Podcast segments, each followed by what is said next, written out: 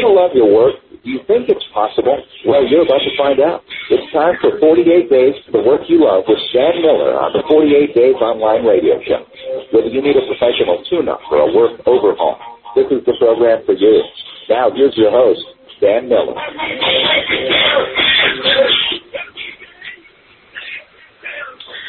Well, hi, this is Dan Miller. Now, you may notice a little difference in the uh, quality of our introduction this week.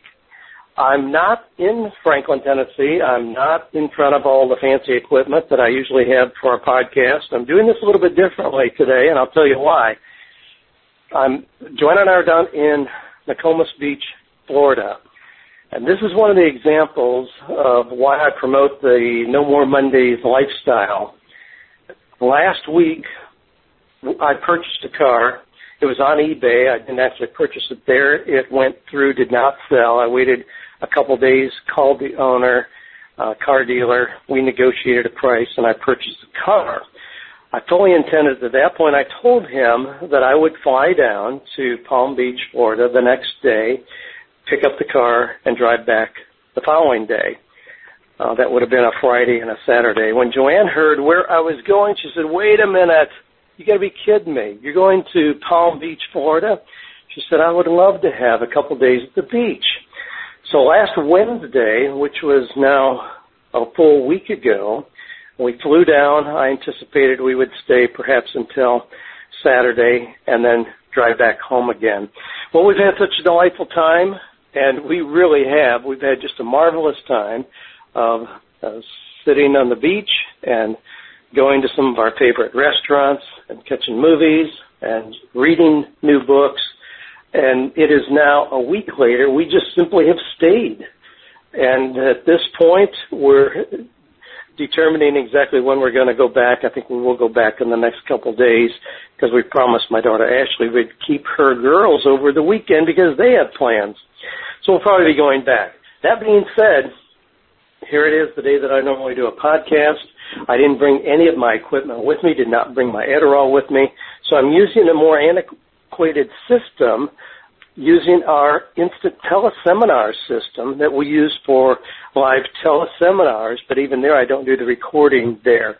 So the recording quality is probably not going to be up to speed, what we're normally used to, but I'm going to go ahead anyway because I've got so many wonderful questions. I didn't want to just wait, and uh, I like to be consistent. One of the things you'll hear me talk about is I like to be consistent once I start doing something, and having started this podcast, about four years ago. I've never missed a week in doing it. So it's going to continue. And again, I apologize, but I think you'll bear with me because we've got some great questions again to deal with. If you're a new listener, welcome in to the 48 Days community. We have a lot of people who are participating at 48days.net. You can go there and become a member. That growing community, people share ideas readily. And I'm, I'm thrilled week after week to see new businesses that are being launched because people shared what their needs were. They asked questions. They got advice and opinion from other people, used that community as a brain trust to get their ideas up and running. So we're seeing businesses launched, musicians that are getting traction on what they actually want to do, artists that are doing the same, authors that are writing books, and a whole lot of things that are happening there. So I hope you're part of that community as well. Here's some of the things I'm going to be covering in today's podcast. Uh, Dan, can you please speak to the finer points of the introduction letter and how it differs from the cover letter sent along with the resume?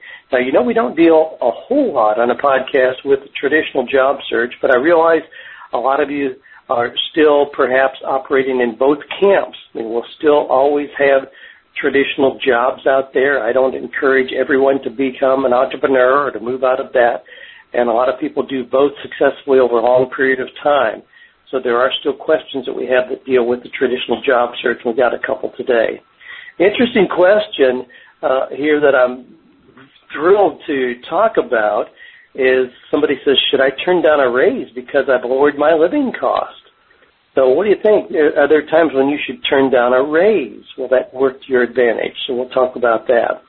Somebody says, Dan, I'm learning Mandarin Chinese. Can you help me think of ways I can use this skill uh, to generate income? Sure. Dan, is the Write to the Bank event helpful to fiction writers, or is it mainly geared toward nonfiction? Very fair question. I'll try to be fair in my uh, answer to that. Dan, how can someone manage or even eliminate mindless, wasteful activities like watching TV? I've got some simple an- answers for that particular question. Well, here's a quotation for the week. And I, I don't know who the author is of this. I heard it years ago. I've heard it in various forms, and I don't know who to attribute it to, but it's a worthy quotation to stimulate our thinking.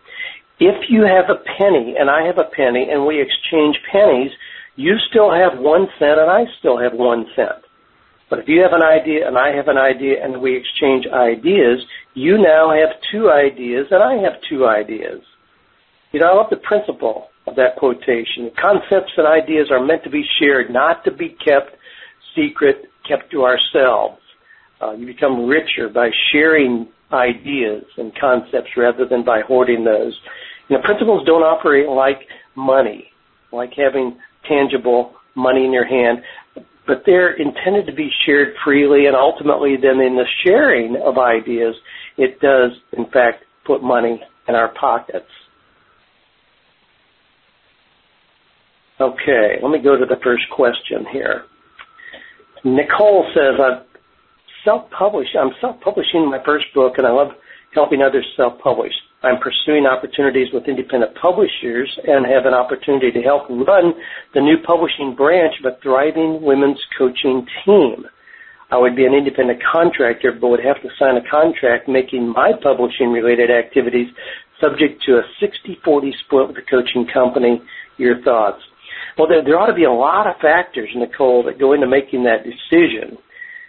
If you are going to be sharing the efforts of other people, and there are in fact other people that are going to be putting their writing efforts together, and you're going to be marketing those together, uh, then I don't think that's an unreasonable kind of format. Where this tends to become something that people resent is where they're the only one that has put in valuable content, and they feel like then the other partners, three, four, whatever it happens to be, are just uh, sharing your efforts without really having contributed equally. So there ought to be some sense of equal contribution to share that much.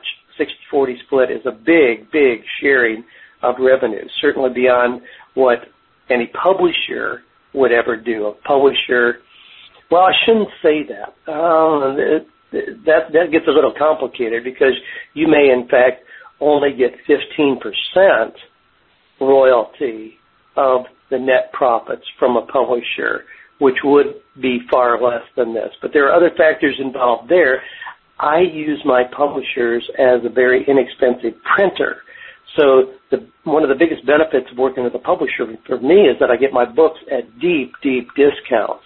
I can purchase 48 Days to the Work You Love in hardback in the new revised version for $2.43. It'd be hard for me to duplicate that on my own. So one of the benefits that I have in working from a publisher is not just royalties, but the fact that I can purchase those books very inexpensively and then resell them and make most of my profit there. So, and if you feel like there's equal contribution from other partners, it could be an exciting thing to do. I would limit it to a specific project, not to something open-ended, that anything you are involved with in the publishing arena is going to be thrown in that pot. I would limit it to a certain project or two or a certain period of time. Gene says, just listen to your dream job teleseminar. I enjoyed it very much. Can you please speak to the finer points of the introduction letter and how it differs from the cover letter sent along with the resume? Here's what we're trying to do with the three-step process that I outline in the job search.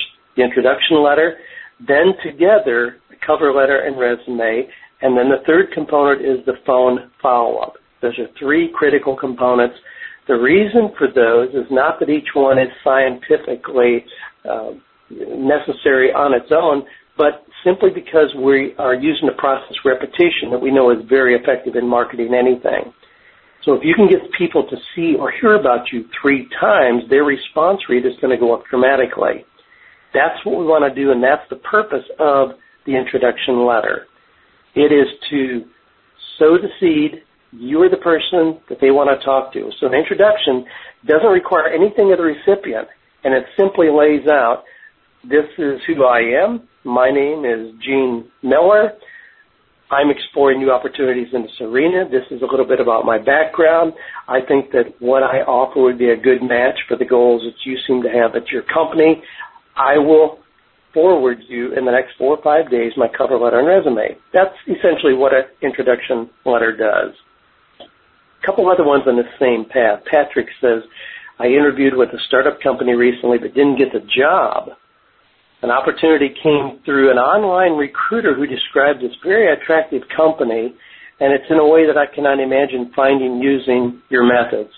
Uh, Patrick's saying he can't imagine finding this startup company that the recruiter knew about. I worry I'm missing out on possible dream jobs because I lack enough clues to lead me to the hidden treasures. Where do I look to overcome that? Well, Patrick, here's what I would recommend with your job search. Use recruiters, but don't just use recruiters. Where I lay that out in 48 days, you know, I, I tell you that results aren't great that people get from using recruiters. They really are. They're very, very poor.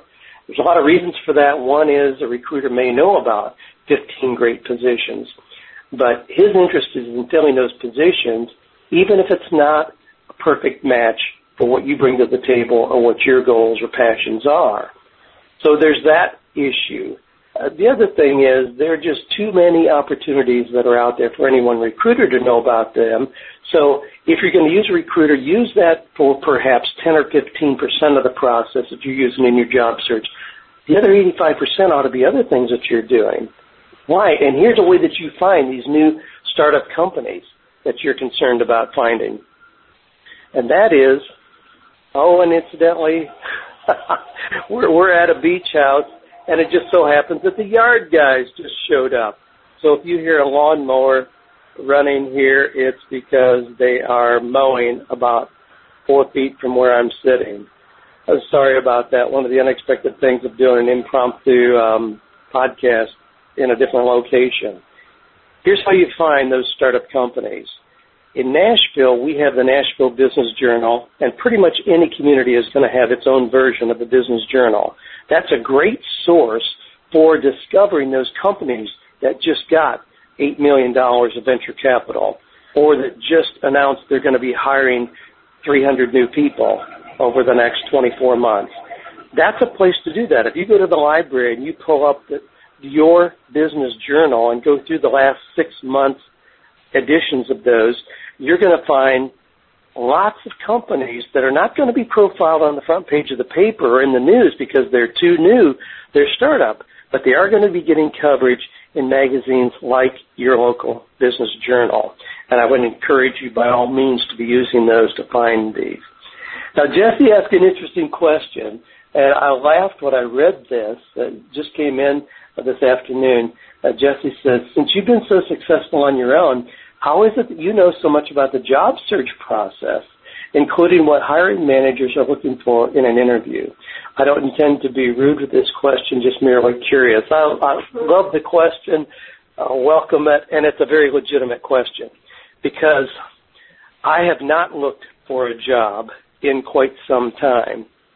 That being said, I every day am working with people who are in that process. So I do, and I also am very much in touch with hiring managers, CEOs of companies, and help companies look for and screen candidates still. That's always been a very important part of what I do.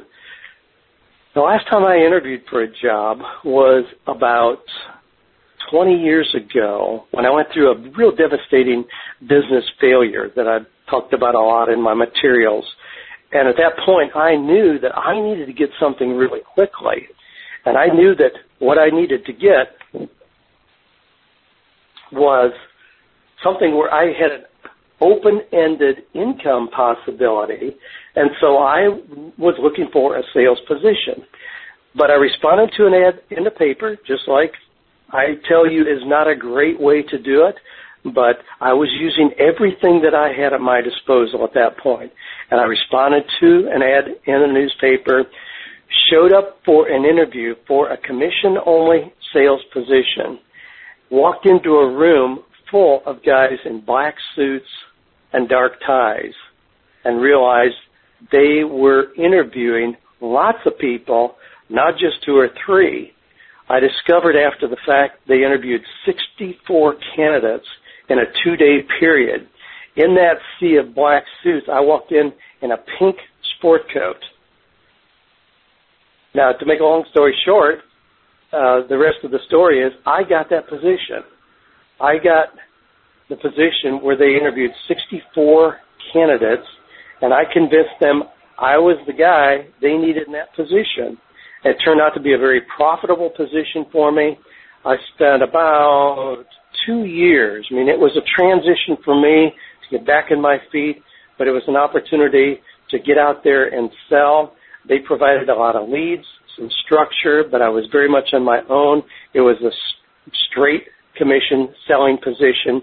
I developed a 12 question questionnaire to knock on doors, ask those questions.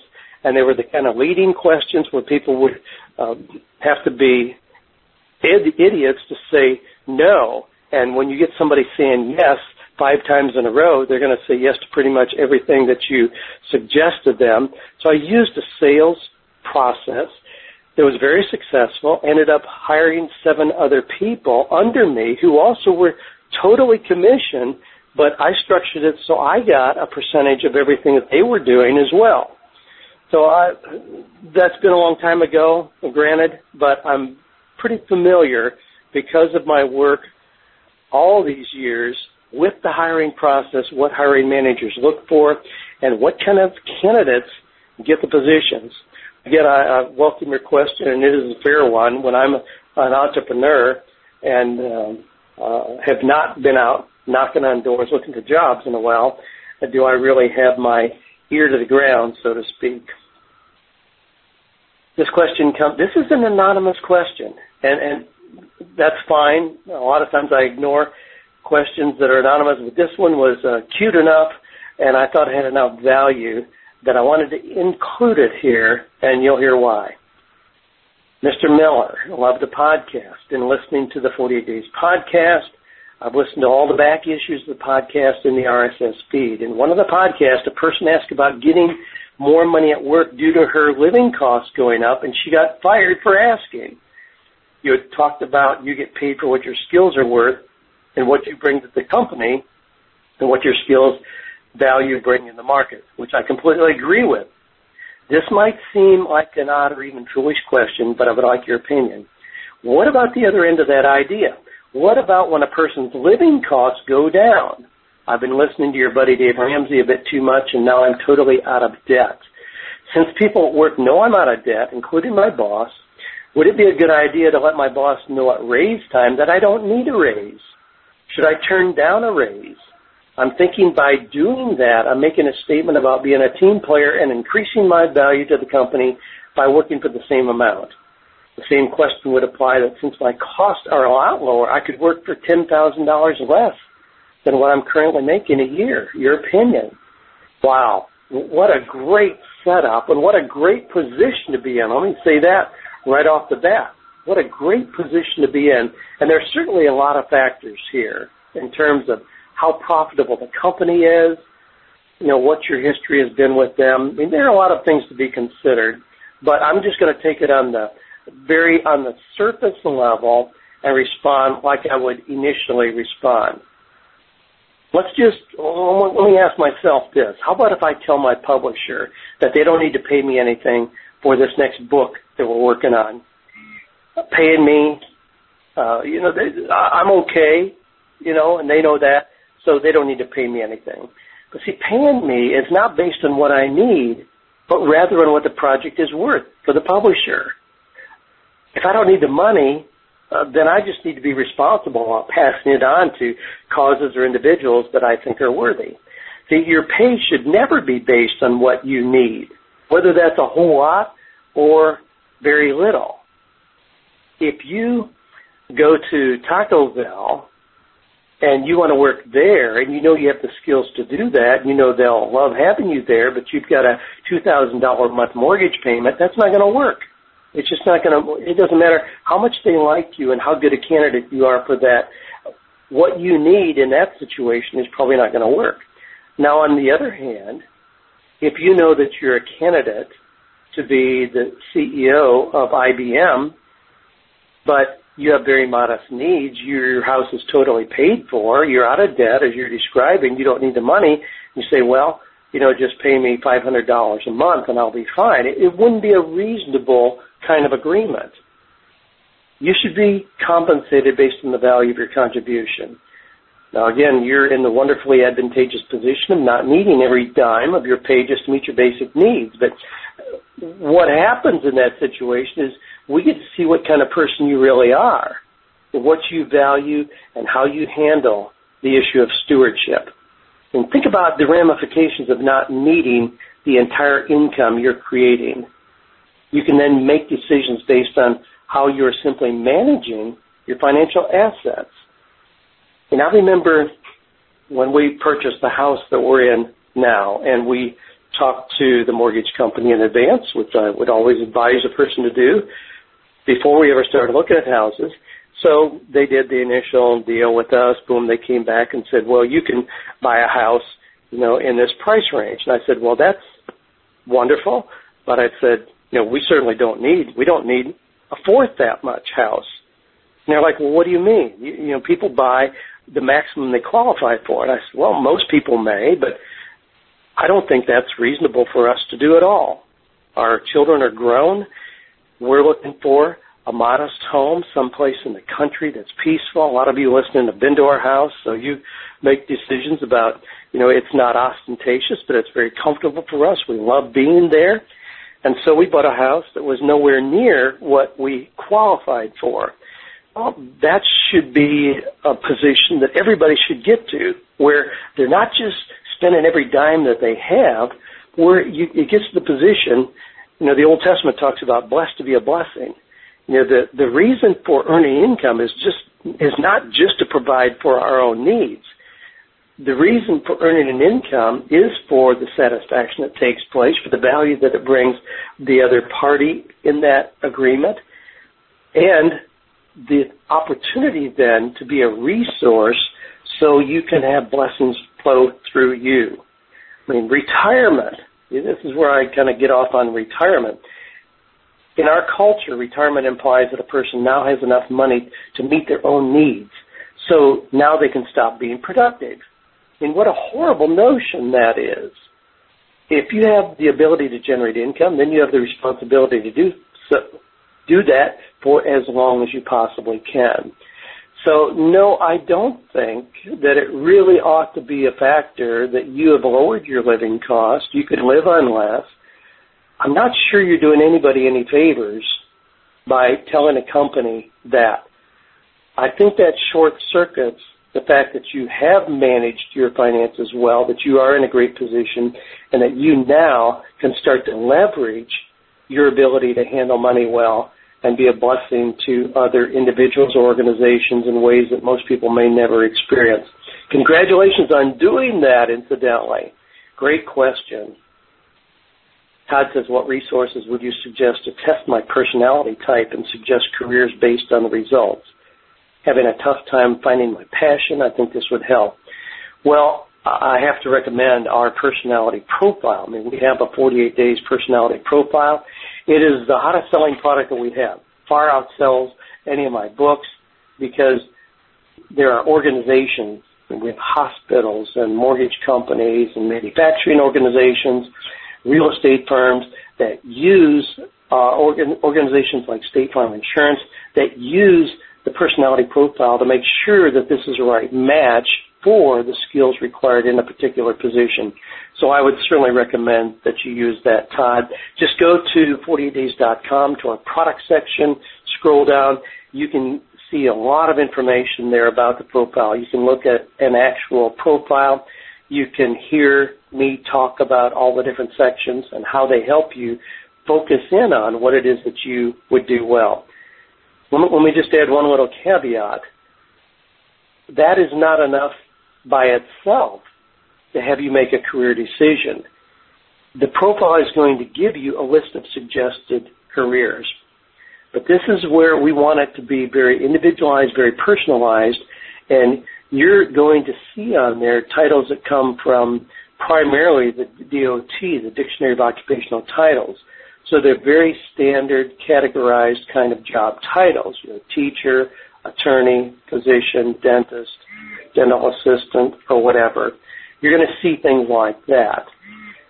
We have a lot of people who end up in occupations that are much more personalized than that. So if you're going to be an artist or a wood sculptor or, you know, one of the things that I'm seeing down here that really has intrigued me right now is drawbridge operators.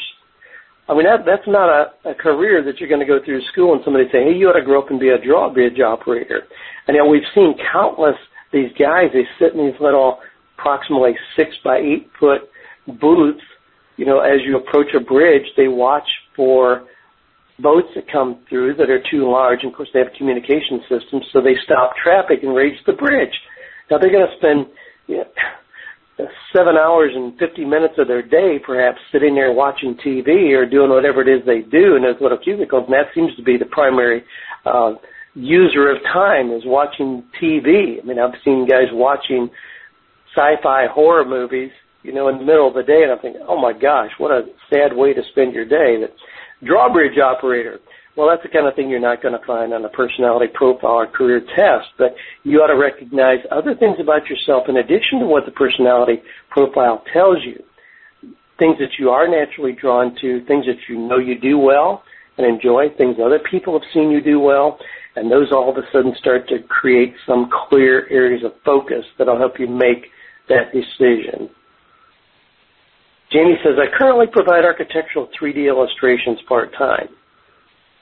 As a mom with a soon-to-be empty nest, my 48 days start now. Well, congratulations on that, Jamie. I have a love and aptitude for listening to entrepreneurs and turning their words into pictures, 3D logos, prototypes, custom furniture, space planning, 3D renderings, and so on. Is there a market for this, and how can I reach it? And Jamie's website is sharedbiz, sharedbis.com. Now, Jamie, I went to your website, and your work is beautiful, but your question is legitimate. Is there a market for this? As I looked at that, I tried to imagine me paying for you to provide a visual model for my idea. I probably am not a very good uh, candidate or prospect. I tend to see something and then know it's something I want.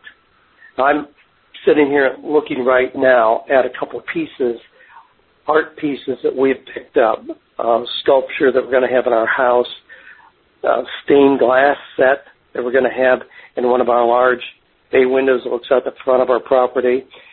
Uh, those are things that I would never have imagined, but seeing them in a completed form, I then could easily see those in our house as valuable additions. I, I got a couple chairs. I'm just totally jazzed. Can't wait to get back home, put these chairs in my office.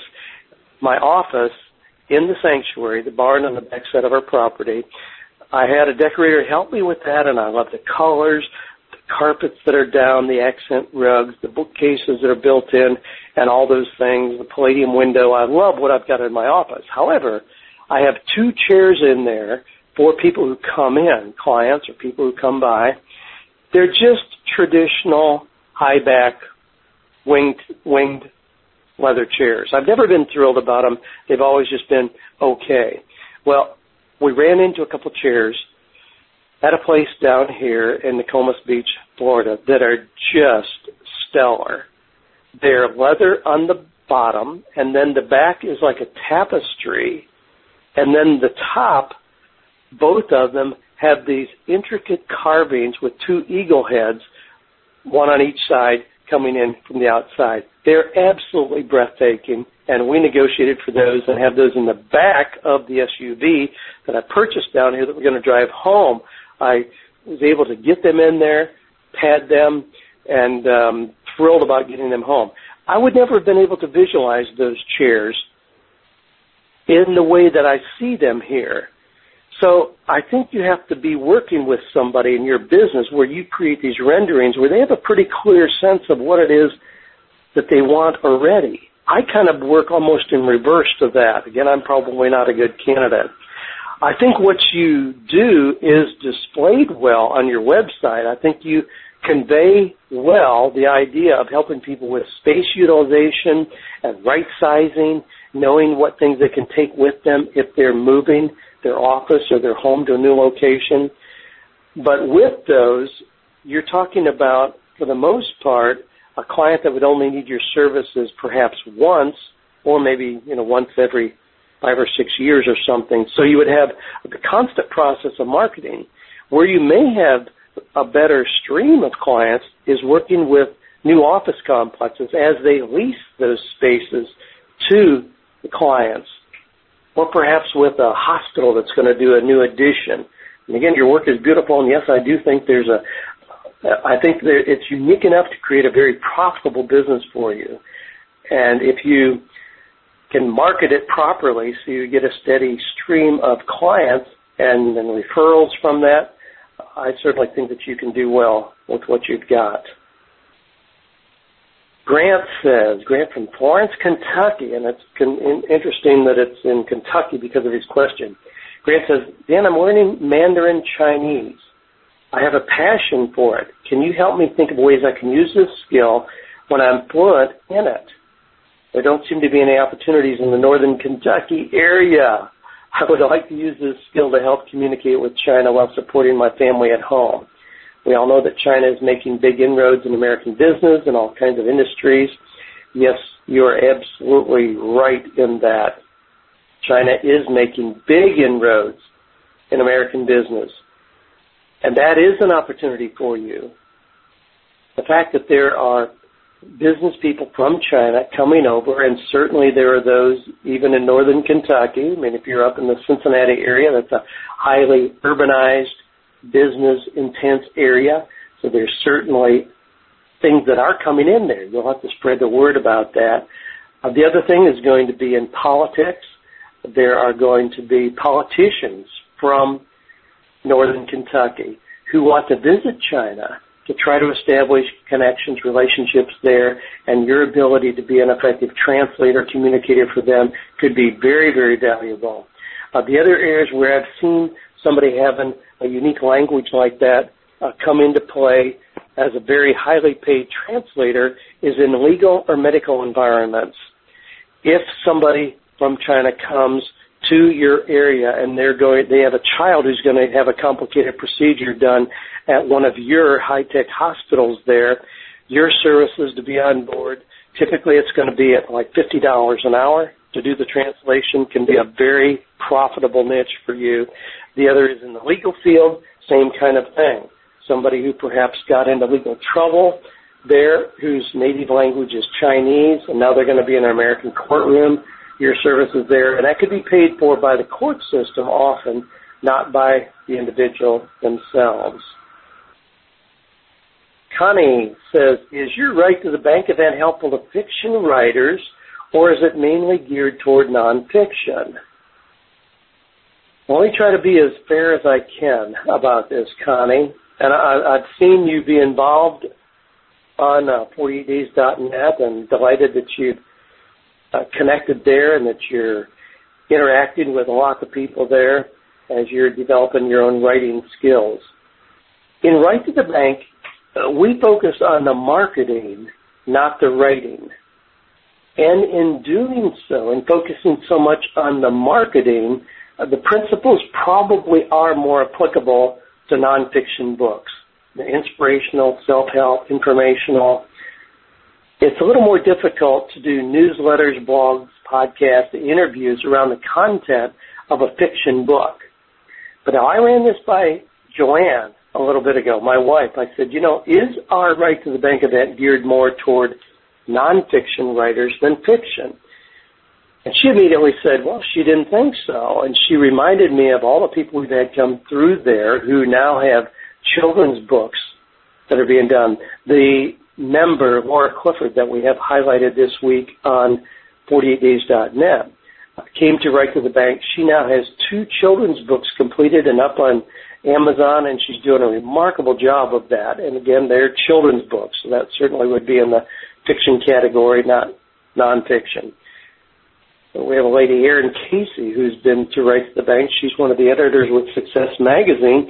Her desire was to get her own work published, and that's fiction, not nonfiction. And she has since come out with a book. I mean, we have lots and lots of examples of people who have come through who are doing fiction rather than nonfiction. But in all fairness, I would certainly say from my vantage point, of course, my heart is in nonfiction. I, I would do a horrible job of writing fiction. I don't have any feel for it at all. But so much of my efforts in the writing arena have to do with positioning and marketing books, not just in creating the content. So in Write to the Bank, we don't deal with syntax and punctuation and, you know, those kind of things, uh, grammatical correction. We deal with those very lightly because there are so many places to learn that. What we deal with is the business of writing, not the actual process of writing. Now, I'd love to have you come to Write to the Bank, and I think there's a lot of things that you would benefit from there. But yeah, I think that we, I think that we certainly gear it more toward nonfiction, just because of my own success in the nonfiction arena. That's what I can speak most knowledgeably about. Daniel from Los Angeles says, Dan, I have a love for jewelry and would like to have a business in this field. I would love to sell and design, but how do I do that if I don't have a few thousand dollars for capital and my artistic talent is low? Well, Daniel, I think you need to rethink how you've stated what you want to do in the jewelry field, but then I'm going to give you some clear options. You say that you have a love for jewelry and you'd love to have a business in this field. I would love to sell and design, but how do I do that if I have, don't have thousands of dollars for capital and my artistic talent is low? I think because of the way you've structured this, if you try to design and make your own jewelry, I think you'll fail. If you really think that your artistic um, qual- your ta- artistic talent is low, then don't beat your head against the wall. Now, certainly there are things that you can learn. You can, but I think that you would be frustrated in the length of time it takes to learn if you're just trying to do this on your own. Now, there are a couple ways to approach this. One is get connected at the hip with somebody who's already doing this, somebody who's already designing and making jewelry. But your quickest entrance into this whole arena is to sell and promote the jewelry of other people. You can have the finest jewelry in the world, some really unique things that you can be promoting that people are going to just drop their jaw over, not because you designed it, but because it is designed extremely well by somebody who does have the talent for doing that. So use your talent. If your talent is in your passion for jewelry, and you have a talent for selling and marketing it, my goodness, become a distributor for six other jewelry designers or lines where you can uh, do home shows or you can set up booths at the street fairs in your community, online store that you can set up. I mean, do it in that way. Trust me, the money in jewelry is made not in designing it, but in selling it. Now, there are a couple examples that you can look at one is Sarah Richey, S-A-R-A-H-R-I-C-H-E-Y dot com. If you just check Sarah Richey, she is a young gal who went to New York to learn from some of the designers, but she's a daughter of some friends of ours, and she's done a beautiful job with her jewelry. Joanne has several pieces. They're exquisite. She's gotten those introduced into some high fashion boutiques and is doing really well just on her own as an individual designing jewelry. But she has a, a, a real obvious flair for it, talent for doing it really well. Another example you can look at is my son Jared's site, Keza, K-E-Z-A dot com. Jared doesn't design jewelry, but he has internships for students from the Rhode Island School of Design, RISD. It's one of the most popular design schools, most prestigious design schools in the world.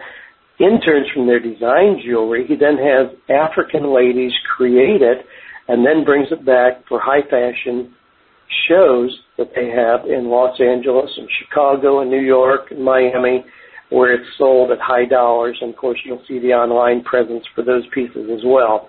So you can be immersed in your passion for jewelry and be very successful financially without ever designing anything. You don't have to have thousands in capital. You can take inventory on consignment, sell it, and just keep your portion of the profits and build you know, your financial reserves quickly by doing that. Tomaz from uh, Illinois says, Dan, with the current gas prices constantly on the rise, I want to open up a green car dealership where every vehicle sold would get an EPA average of 30 miles per gallon. I'd like to open up a dealership, but the state of Illinois is making this process extremely difficult. How would you start? Thanks for being, thanks a lot for being my inspiration. Well, Thomas, opening a dealership in any state is very difficult. You've got the lot size, the surface requirements, sign rules, then all the legalities of paperwork, emissions requirements, using temp tags, uh, getting temp tags to out-of-state buyers like we had to go through with this vehicle I just bought here. The list goes on and on. It's it's a very complex business to actually have a dealership. However, those things are manageable. The real question is, is there enough market in that niche of cars that only get 30 miles per gallon? We know that Toyota, Honda, and even Chevy have their green cars, you know, hybrids and high mileage, but that's still a tiny percentage of their sales and certainly not where they make the most money. In 2011, Ford introduced the Forward, now, most people have never even heard of that. They, they were forced to have something in that category. But you and I both know Ford is knocking it out of the park with their big trucks. And guys who live in a tiny apartment you drive a 4x4 F-350 with a winch in the front, 20-inch rims, and a fuel injection system. I mean, we just have to be realistic about what kind of cars people still buy. Uh, this is a little bit like opening a vegetarian restaurant. I mean, we know people need it. We know it's healthier for them. But do they really want it? You know, I've always said you, you can eke out a living selling people what they need. So if you're selling transmissions or washing machines, you know, hot water heaters, you can make a living, but you're probably not going to get rich. But you can get rich selling what they want. Well, if you're in the car business and you're selling only cars that get 30 plus miles per gallon, you're going to have to pass on probably 90% of the cars you know you can make a profit on because they don't fit your niche. Well, I would encourage you to do lots and lots of research to make sure there's really enough of a market for green cars. For one thing, you're in Schaumburg, Illinois, and I'm not familiar with Schaumburg, so I don't know how big of a town that is. If you're like most car dealers, you're going to have about a five mile radius of prospects. So that even more limits your market. You would have to, by all means, add a strong eBay and online presence for selling the cars like you're talking about. about. So you can have that tiny group of prospects that are going to be found in every community like yours you can be selling cars all across the Midwest and perhaps the entire country. Otherwise, I think it's going to be a tough, tough concept to make work. This one comes from Robert, who says, Dan, thanks for sharing your story about your relative staying at your home and watching the Casey Anthony trial on television that made you go bonkers. I, I complained about that last week, but we had a, a guest in our home who recuperated from a little medical operation by sitting in front of the TV for an entire week with 24-7 the Casey Anthony trial. I cringed at having that negativity permeate our peaceful home. Not what we like to have. Anyway, Robert says, I know that watching too much mindless TV is not good, but sometimes it distracts me from pursuing my passion. I'm truly starting to believe that there's an inverse relationship between watching TV and pursuing your dream opportunity. I would agree totally, totally. Well, it says you can think of uh, TV watching as time wasted. In other words, the more hours you watch TV, the more you fall away from your dream on a downward slope. This leads to my question, Robert says, how can someone manage or even eliminate mindless activities like watching TV? Thank you for 48 days and thank you to God for 168 hours. Robert, wow, let me just simplify this. How do you eliminate, eliminate mindless, wasteful activities like watching TV? It's called personal responsibility. You just make the decision.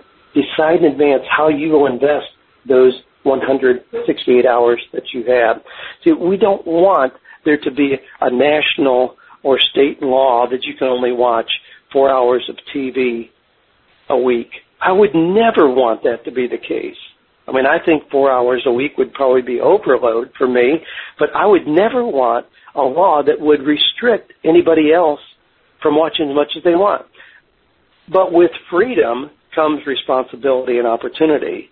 So we have the freedom to spend as much time as we want wasting time putting trash into our minds, all those kind of things that you are describing as a waste of time. We have the opportunity to do that. You can decide how you're going to spend your precious 168 hours. Just make a schedule of that. Decide in advance, just like you would with $168. Uh, if you're going to budget it like Dave Ramsey talks about, you decide in advance how you're going to invest those hours.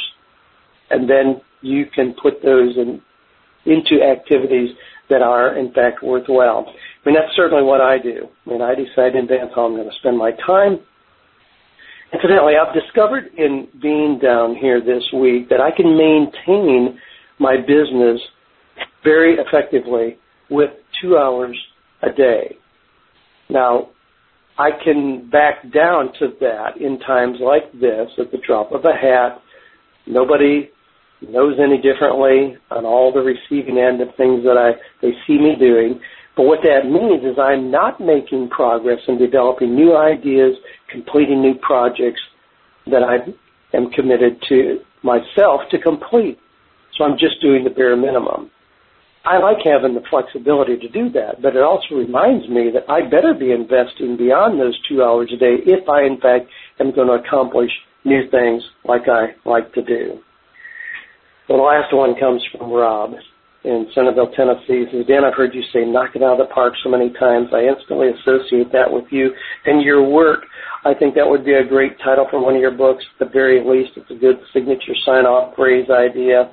No royalty checks necessary, sir. Thanks for inspiring me. I guess that's one of those old farm pra- phrases that I just uh, do throw in there unconsciously and don't realize how often I mention it when I talk about somebody being able to knock it out of the park with their idea.